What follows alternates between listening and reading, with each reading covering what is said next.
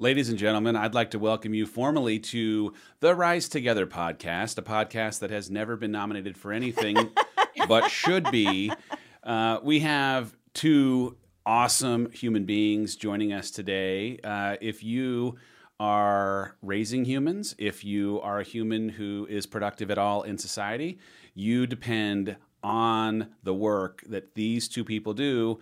They're teachers, y'all. They are teachers of small people, and they're doing good work, but they also do some other things. We wanted to have them come on. So welcome, Wade and Hope King, to the Rise Together podcast. Oh, thank you so much. We are so thrilled to be able to chat with you guys today. Absolutely. Very, very excited. I feel like we have to start. I always love to start when I actually know the people that we're interviewing. I want to start with like our favorite moment together, which has to be when I came to speak at y'all's conference. And there was a moment where you guys were like, oh, hey, can you come to the back of the room? We're going to take a picture before we open the doors.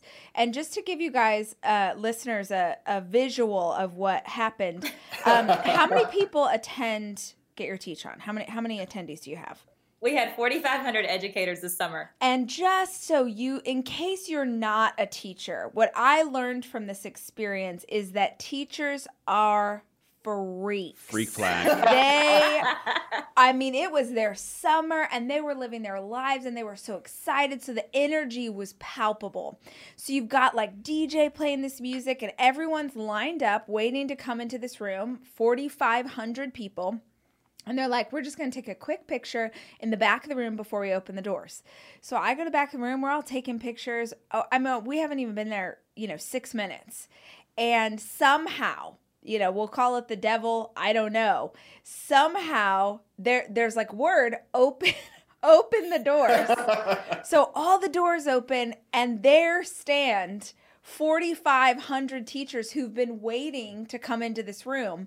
And they see us at the back of the room thinking, rightfully so, oh, it's a surprise. Rachel Hollis, the Kings, they're hanging out in the back of the room. They're ready to take a photo. And it's slow motion in my mind of like the deafening roar, these thousands of people who start sprinting at us, and Wade being like, no, run. And there are the funniest freaking pictures you've ever seen in your life of us sprinting while thousands of teachers chase us to the back of the room. Blast. Those teachers were hype. They were the hypest group that we've ever had. And funny story, Rachel, that night you gave your birth story, right? To a room of 4,500 educators. And somehow, I don't know how we're twins in this life, but I had the same exact birth story. We won't even go into details of the 100 plus stitches. But I had the baby 5 weeks prior to that. So I wasn't even cleared for exercise. I was barely walking at this point. And here we are like sprinting to the back of the auditorium. Yes. Oh my gosh. We will never forget. We've been to war together. One of my best moments. Yep. I was not there and Wade was feeding me like reconnaissance videos of everything that you've just described. And I was like, wait a second. I thought you were going to talk in a conference. Like I got a video of this event at one point and I was like, no, y'all threw a rave. Yeah. Like I agree. There was a rave going on. They were living their lives. If teachers can't be excited about the work that we're doing and we can't get them excited to be in the classrooms, then what's the point? Right? Amen. Hi, I'm Rachel Hollis. And I'm Dave Hollis. And we're married. For like 15 years. And we have 4 kids. That's like 1,000 kids. We've been foster parents to 4 kids as well. And we're running a business together. That's a lot of things. It is a lot of things. But we know that it's possible to have an exceptional relationship regardless of the stresses you have in your life. So if you want some tips and tricks on how we get through all the things, this is Rise Together. Well, so talk to us about when did you guys make the shift, or when did you start sort of dreaming about doing something? You were teachers, you are teachers, but when did you start thinking about something more? Well, I think it's just kind of always been ingrained in us as educators, you get into education, as corny as it sounds, to change the world and to make an impact on the world. And and Hope and I come from very different backgrounds on how we were raised. And Hope comes from a home that she had both parents there, and she worked really hard. And I come from a background where I was abused and I was homeless and I was neglected, but we both ended up at the same spot for the same reason, to give back to kids and give back to teachers and to serve in the best way we knew how. And I think it was pretty much after probably our third or fourth year of teaching that we were like, you know what, we've got to we got to do more. What else can we do? We've been given everything that we have. What can we do and how can we make this impact? And I think it started pretty much with that first, and then it just kind of morphed into what we have right now. Yeah, for sure. I mean, same for me. I just think back to, growing up, I kind of always wanted to be a teacher, but at the same time, people would always say to me, because I was always extremely motivated as a high school athlete, a college athlete, and people would always say, are you sure you want to be a teacher? Like my dad even tried to talk me into being an engineer because I loved math, and everybody would say, but just a teacher? And I would say, yes, a teacher. I want to change this world. And honestly, that truly starts in the classrooms with these kids. And I always knew when people would say that to me, I would always in my mind be like, yeah, I'll show you. I'll show you what it means to be a teacher and what kind of teacher I'm going to be.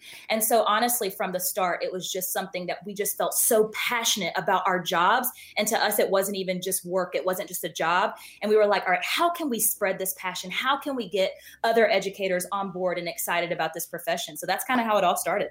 So if you're not a teacher and you're listening to this podcast right now, you are familiar with the idea of teachers. You had them. You maybe have kids now that are in school and you are going to a back to school night, or you're getting an email from someone who's letting you know about homework. I will admit, as a parent, I of course, I'm aware of the fact that my kids' teachers are humans. I know that is true, but I don't know that I've given a ton of thought of what it is to be a teacher, or what they process, what like the hard days feel like.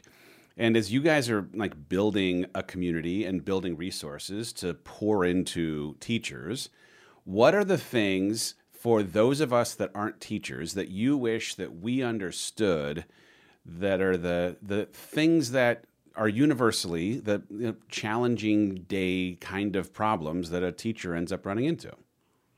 Yeah, Dave, there's a lot, number one, but teachers don't get into teaching for the money, obviously, and I think everyone knows that. But at the root of all teachers, I think every teacher loves children, and they love young people, because if they didn't, they wouldn't have invested their whole entire life into doing that. And so as a parent, if you're not familiar with education, or if you're not up to date on what teachers go through, if you think about it, teachers wake up when it's dark outside. They go home a lot of the time when it's still dark outside. A lot of educators in America, they're on some type of anxiety or depression medication because they're so invested in what they've been called to do. And so I think about it and I'm like, you know what? What's the one thing parents could do? Just say thank you, because there's no replacement for a parent, but these kids are with us from Monday to Friday, sometimes longer than they are at home. And so understanding that, yes, just like you said, teachers aren't perfect, educators aren't perfect, but they're trying as hard as they can in the most valuable and intentional way possible to pour into students every single day. Making it engaging is super difficult, especially with all of the technology that we have right now. And so not only are they trying to engage students, but they're trying to connect that content with what's going on. And so, It's a lot. Education has changed, and we're trying to revolutionize it. We're trying to make it exciting for kids, and it starts with us communicating that with the kids so they can go home and tell their parents, hey, this is what we did in class today. This is how we were so excited about what our teacher was conveying to us, because a lot of us going through school, it wasn't a positive experience, and we can't help that. That's not our faults as adults, but we have to change that narrative, and it starts with us communicating that with the students going home and telling that to their parents as well. Yeah, I would say to always assume the best of your teachers, and to recognize that, like Wade said, educators are pouring into children every single day. However, in the educational world and realm, and in the world in general, educators are always being given these bad raps for different things. And, you know, everybody looks at education and the problems that are going wrong. And oftentimes we blame other educators, we blame the educational system. And so we have to remember, you know, I think one of the most important things that people could do to help education is to truly celebrate teachers, cheer them on, be in their corner, back them up, support them, because that is what is lacking. And, you know, think about in life as if you're a coach for a sport, for a team, if you want your players to be the best they can be, you are going to motivate them. You're going to try to inspire them. What if the world did that for education, for teachers, always assumed the best of what was happening in those classrooms and really, you know, poured into the teachers who are then pouring into the next generations, our future doctors, our next president, you know, all of these roles that they're eventually going to be taking care of us one day, y'all. So, you know, think about that and think about how we can support teachers and really cheerlead. And like I said, be in their corner, because that's what's lacking for so many educators. And as Wade mentioned, that's what puts so much stress on those teachers. And if you have a stressed teacher, you're also going to have stressed students. Right. So we've got to figure out a way around that. And that's how we're trying to get teachers to be excited about this job and excited about this profession and to celebrate them the way they deserve to be celebrated. Right.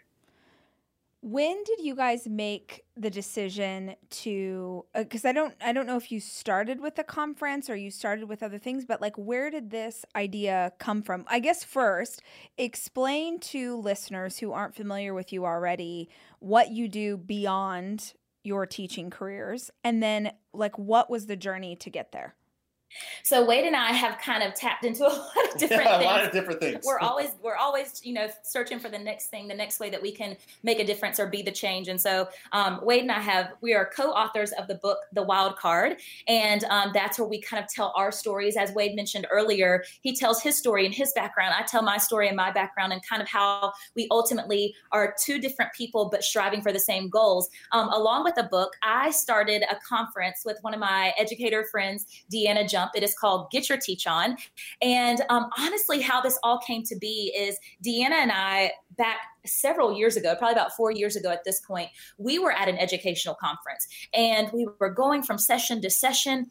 And, you know, for some reason, the way the conference was set up, the way that it was established, it was not speaking to my soul. Like, I wasn't leaving there like, I can't wait to get back in the classroom. Oh my goodness, I'm going to try this and I'm going to try that and I'm going to put this into place. And so as we were sitting by the pool in Vegas, because, you know, Vegas is where all the best ideas happen. Yeah. Right. And so we're sitting by the pool in Vegas and we're like, there has to be more. There has to be a different way to get teachers on fire for this profession. And so that's when we said, you know what? We've got to start this. We've got to start this fire that we feel inside of us. We know there's a need for it. We know there's nothing out there quite like this. Let's start a conference. And I promise you, like I said, when I dream up something, when I feel something, I just go after it. And right there at the pool, I went ahead. We named it. We said, it's going to be called Get Your Teach On. I bought the domain. I had, you know, the website ready to go. I had the logo created. And we said, you know what? Even if we have 200 educators at our first conference, that's going to be incredible. That's 200 educators multiplied by the students that they're going to teach throughout their career. And if we can impact that, think of the mark that we can make. And so at our first conference, we had about 250 educators. And within 3 years, it just shows that there was a desire, that there were more educators out there feeling that same thing that I felt, looking for something more. There has to be something bigger. And this past summer, we had 4,500 educators at our conference. We're hosting regional conferences throughout the year where we'll have about 1,500 to 2,000 teachers. And then this summer, we're going to be in Orlando, and we are striving for 5,500 educators. Yes. And so that's kind of how this all came to be, and just out of a passion that we had, and it was a flame, and we decided to fan that flame, and you know, now it's on fire. We just saw there was a need, just like Hope said, and teachers are just craving to be celebrated and be able to go back to their classrooms to be able to actually use these strategies and engage their students. And what better way to do that than ignite a fire underneath them and bring it to them? And it's just been a roller coaster. It's all kind of happened out of nowhere, but when it does, you just roll with it. It doesn't matter what's ahead of you or what you have to sacrifice. When we fully believe, when people are needing something, they show you and they tell you, and that's what we're here for. That we're here to serve, and it's hard sometimes, but it's definitely benefiting and paying off, and thousands of children are being impacted directly from from what we're trying to do in education. So rad. I mean, this isn't the point of this conversation, but I want to point out something that Hope did that I think is really powerful for listeners. You made a decision and then you acted on it while you were still in the state that the decision was made in. So this is something really powerful that happens for a lot of people. You go to, let's say, a personal growth conference, or you decide to run your first 5K. You do something that makes you feel excited and passionate and hopeful, and you get really fired up. You got this fire in your belly, and you're like, you know what? I'm gonna fill in the blank, right? You make a decision. You're like, I would love to do this thing. A lot of people will make that choice and then go home from Vegas. Then they get back home and there's bills and there's traffic and there's laundry and there's rent due, and they lose the momentum for the idea. And so what you did, it sounds like just sort of instinctively, is you decided, I'm going to do this thing, and you made the decision and you committed and you moved on it while you were still in that state of mind. That is so freaking powerful. That is how you take momentum home with you. I think too, like, just think about the catalyst for you creating an event the way that you have with Rise was witnessing not getting what you were hoping to be served at events when you were sitting in the audience. And so, like, for you, Hope, to be intuitive enough to appreciate that there was a way for you to have been served that wasn't happening from the conference that you were sitting in or other conferences that exist. And if it didn't exist, that you can actually create the thing that doesn't exist and fill that white space. So many of the things that we're doing in our business are about filling white spaces. And, you know, if someone listening has a passion to do something because they're frustrated that it doesn't exist out there, we are both of us as couples working in the jobs that we have. We're people who had a calling to fill a space that didn't exist with something that we knew could deliver value. So good. What does, like, you still have your full-time jobs, you are teachers, and you're now pursuing this bigger thing. And you have a little baby. And you have a tiny human. Yes. So is there, and, like, this is one of those, like, I've said this saying a lot lately, but, like, that God does not qualify, doesn't call the qualified, he qualifies the called. I mean, is there a part of you that is okay with chasing things that are stacking on top of each other because it will figure itself out as you go? Or is there a plan? Like, I guess I'm trying to find out, are you going to stay teaching every single day? Do you have this, you know, like, as a thing that you plan to, like, just keep doing? Or is building this resource for teachers a thing that feels like it could give way and have you having to transition out of what you've always done? Oh, that's actually a question that we get rather often. And, you know, Wade and I could easily make the move to be out of the classroom and do this full time 100%. And actually, this year, I did have to make that decision because, believe it or not, y'all, raising a child is a full time job. I don't know if y'all knew that. I've heard. I mean, I know you have 4 children yourself. And so it's actually a full time job. And so people ask us all the time, how do you find, you know, work-life balance being a couple? And I said, well, if you have the answer to that, please let me know so that I can write a book on it and be a millionaire. Yeah. But what we do try to do is we set priorities and we hold each other accountable. And so this year, what I had to do, one of the hardest decisions that I've ever had to make is I did have to decide to stay at home with Maverick because, you know, teaching is a full-time job. Get Your Teach On is a full-time job. Maverick is a full-time job. And I had to make a decision for our family to transition out of my role for a teacher for this season. It ate me up inside because Wade and I feel so strongly that if we're truly going to reach educators, we've got to know where they're coming from. We've got to be in this battle with them. And, you know, in my mind, I was sitting here just beating myself up about it, saying, well, how are you going to reach other educators? How are you going to be, you know, it's almost like you're being a fake because you're not doing the very same things that they're doing. And I actually got on Instagram and I told, you know, I was talking to all of my followers because I feel like my followers are my family. And I was telling them that, you know, this year I've decided to transition out of the classroom. While I hope that it's just for a short season, this is something that's so hard for me. And I got super emotional, which I actually never do, or very rarely. But my followers, you know, reminded me of something. They said, Hope, you're not in your own classroom, but you are in classrooms across this nation, across this world, with the impact and the resources and the things that you're giving other educators. So while you might not be the teacher in that room or in that building, you've impacted teachers who are impacting students. And so you are still a teacher. And so that's something that was so powerful to me because, you know, it was really like Wade said earlier, and like you guys understand 100%, when you're trying to leave your mark on the world and you're trying to be the change and make a change, sometimes you have to change as well. And so I had to remember that, you know, while this might be for a short season, I am still in that teacher role. I still can make an impact. Wade, however, is still in the classroom. Yeah, I am. So, yeah, I am actually still in the classroom, as hard as it is. But it's something that we love, and Hope didn't really touch on how much she's missing the classroom. I mean, I see it every single day. I mean, she misses being with those kids and creating those lessons and having those aha moments and building those relationships with the students. And that's what it's all about. And at the root of what we do, that's who we'll always be. But yes, I'm still in the classroom. I teach eighth grade. I stepped back from being an administrator and teacher. So this year I'm teaching eighth grade history. But the school I work at, they're so awesome, super supportive of what Hope and I do. They allow me the time to travel. We do public speaking events for different districts and professional development. Also, they're very supportive on our conferences and just any and everything that we do outside. But it definitely is hard because we got into this just wanting to be teachers. We're not business people. I don't have a business degree. Neither does Hope.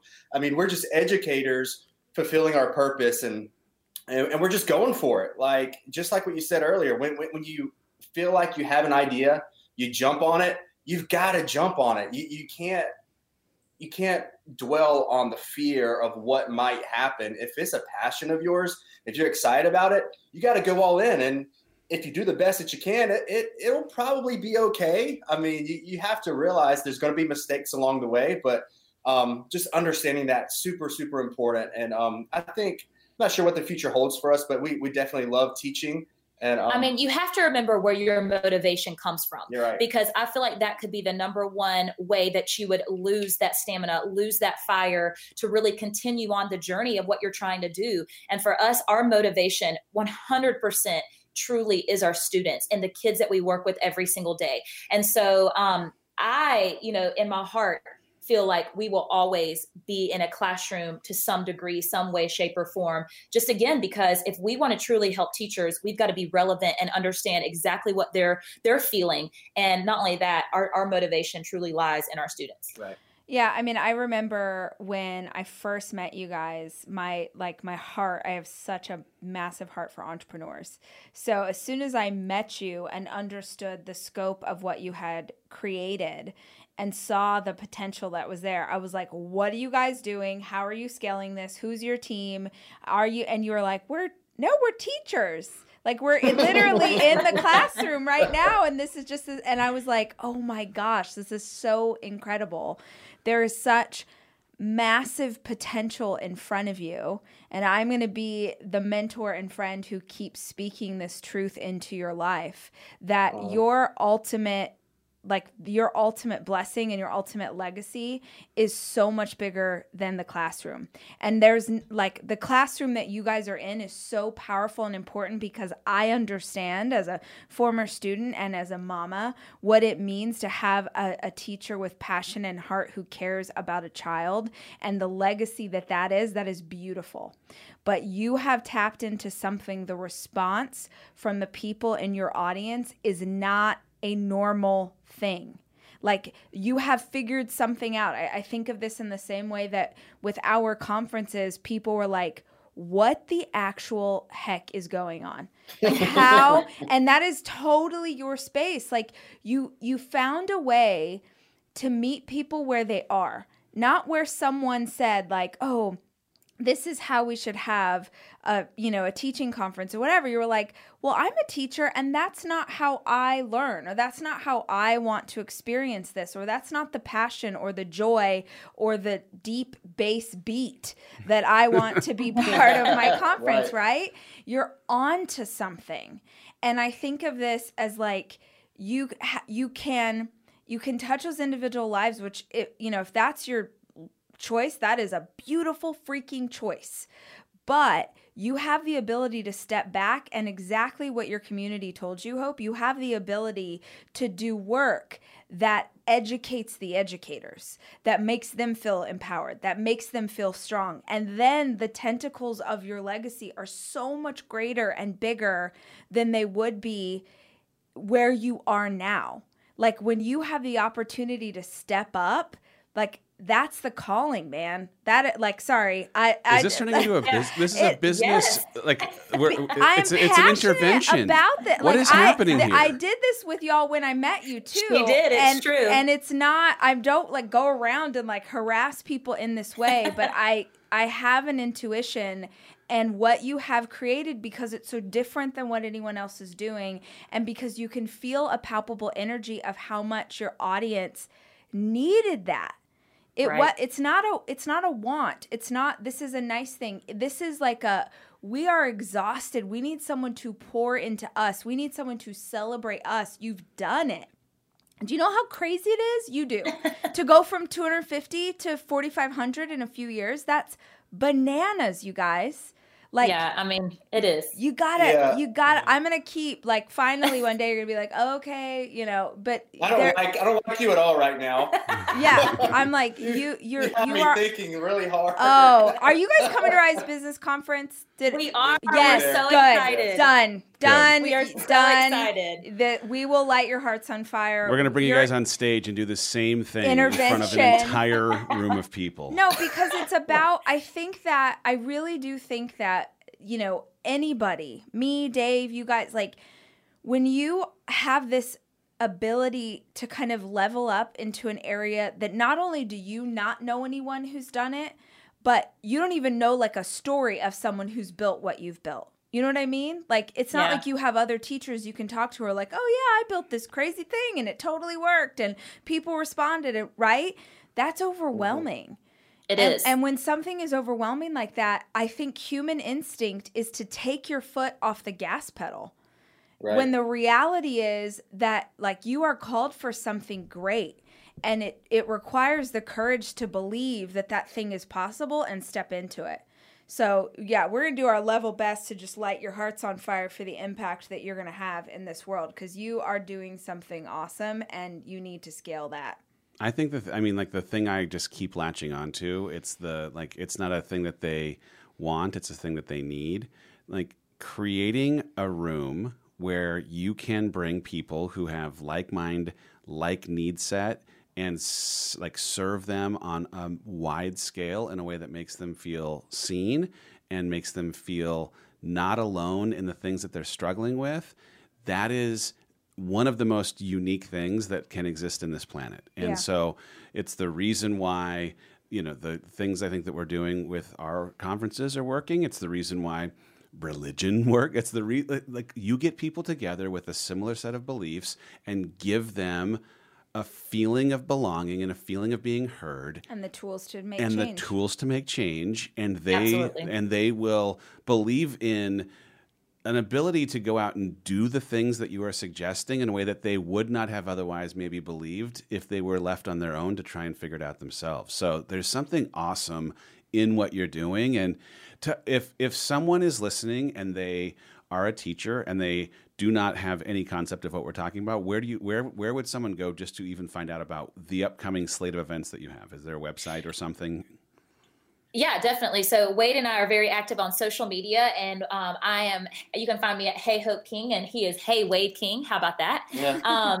And then we also have, obviously, our conference webpage, which is www.getyourteachon.com, and you can find out about our upcoming conferences there as well. And just one more additional resource, Wade and I kind of house all of our resources for teachers and, you know, materials that you possibly might want to implement in your classroom at hopeandwadeking.com. So you can find teaching resources, free resources to implement in your classroom.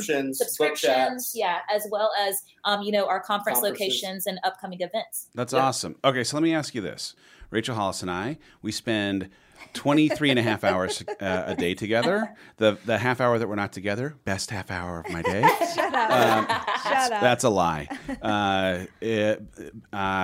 I'm wondering, you guys are working together. You know, like when you're teaching, you're in separate classrooms, but you're chasing this massive impact together, and you've been doing it now for a handful of years.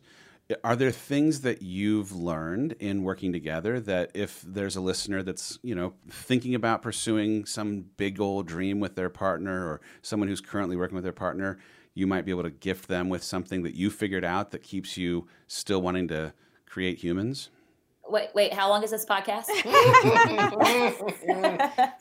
No, I mean, you know, people working together, everybody's like, how can you work together? How can you do this? How do you make this work? And I mean, first of all, and I'm sure you guys can attest to this, it ain't easy. Yeah. Like, nope. The job ain't easy. And, you know, truthfully, when you know, one thing that I learned early on in marriage that I kind of had to relearn when we got into business together is when you say for better or worse, you truly mean that. And it takes work, and it takes daily work. And, you know, the same is true just of marriage in general, but then you throw a business into it, and then you throw a baby into it. We won't even get into that part.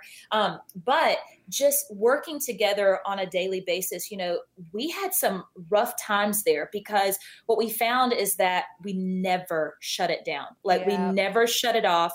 And I would look at Wade sometimes and say, you know what? We aren't even husband, wife. We're just business partners. And this is not okay. Like, it's not okay. That's the worst feeling. That's, yeah. I would hate that so much. To choose the business or to choose, you know, really true. Because you kind of sugarcoat it by saying, well, we're trying to make a difference in the world, so it's okay. You know, we can be like this for a little while. But finally, you know, Wade kind of said, stop. This is it. It is, we've got to get our priorities back in order. It has got to be our marriage first, God for us, you know, our faith, and then our marriage and one another. And then this business can come into play. And we just kind of had to kind of refocus everything and set priorities. But here's the thing about setting priorities is you have to have that accountability partner. Well, who better of an accountability partner than your spouse when you're working together?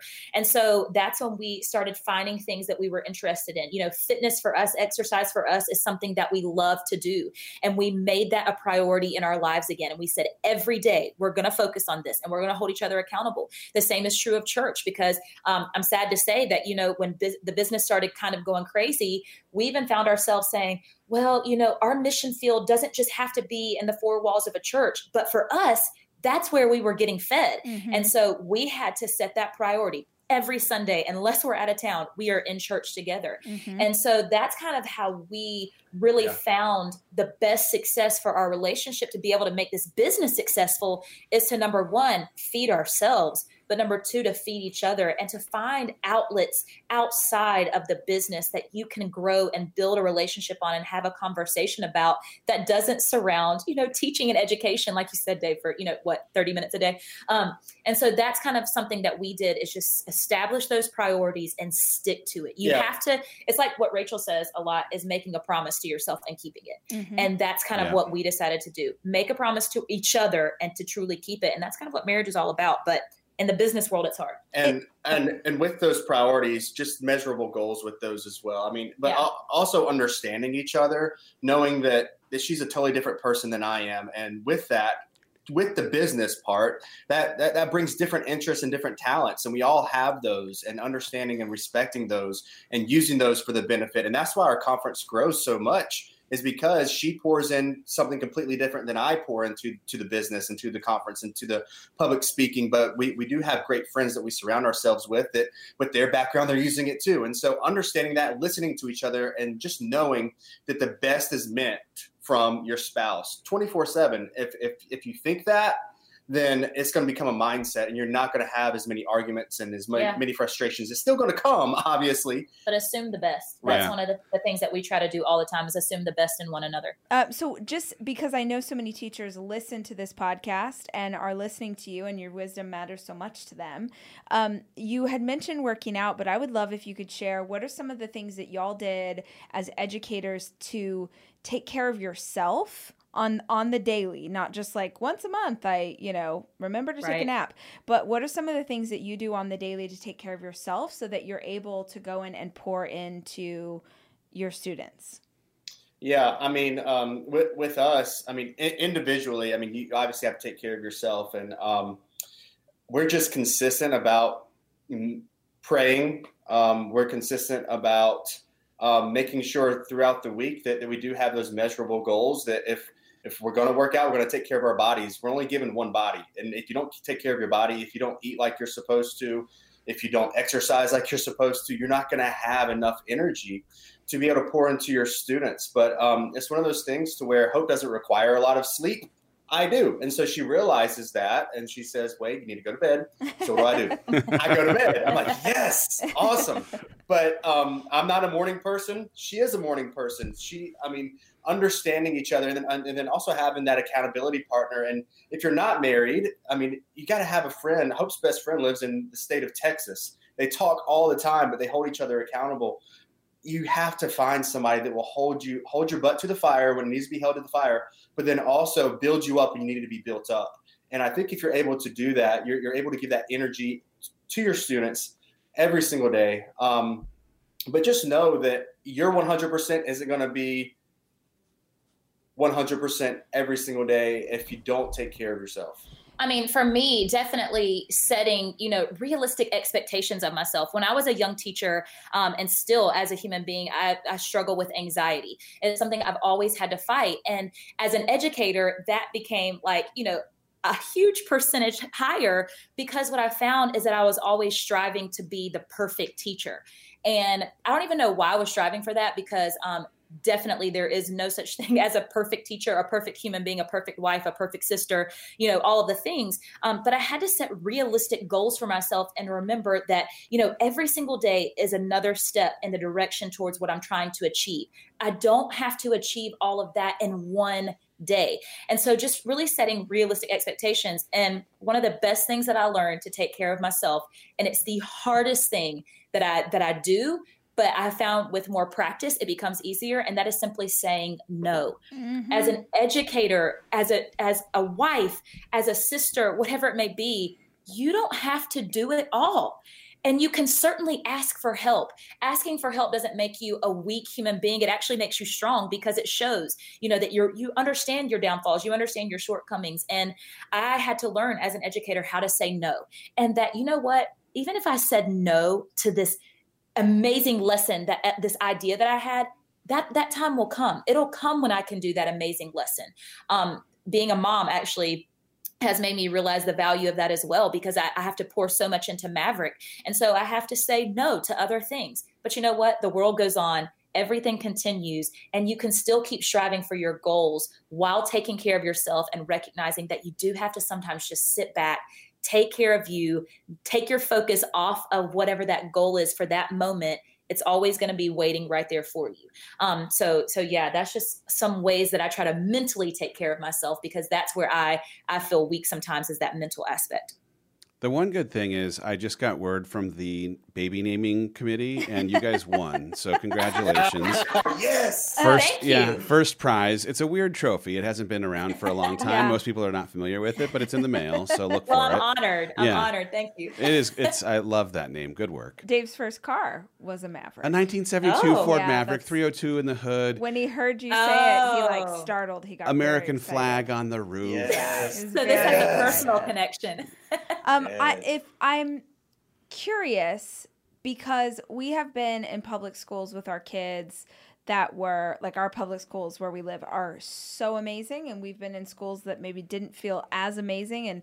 And both my sister-in-laws are teachers, so we have some experience hearing about what they've walked through. And if you are listening to this and you're a teacher, and let's say that you're in a school where you don't sort of have this energy, you're having trouble finding other teachers who maybe feel like you feel joyful, and if you're kind of the only one who's excited and new, and there can be this attitude from an older guard of like, oh honey, give it a couple years and then let's say that you're trying to bring new life into the school that you're in, or create a community of other teachers, or how would you go about forming a club? Sounds so ridiculous, but if you're a young educator and you're listening to this and your school doesn't have the resources or the community or whatever, and you're trying to build a community with the other teachers, are there some things that you guys would recommend to create that yourself if you can't find it?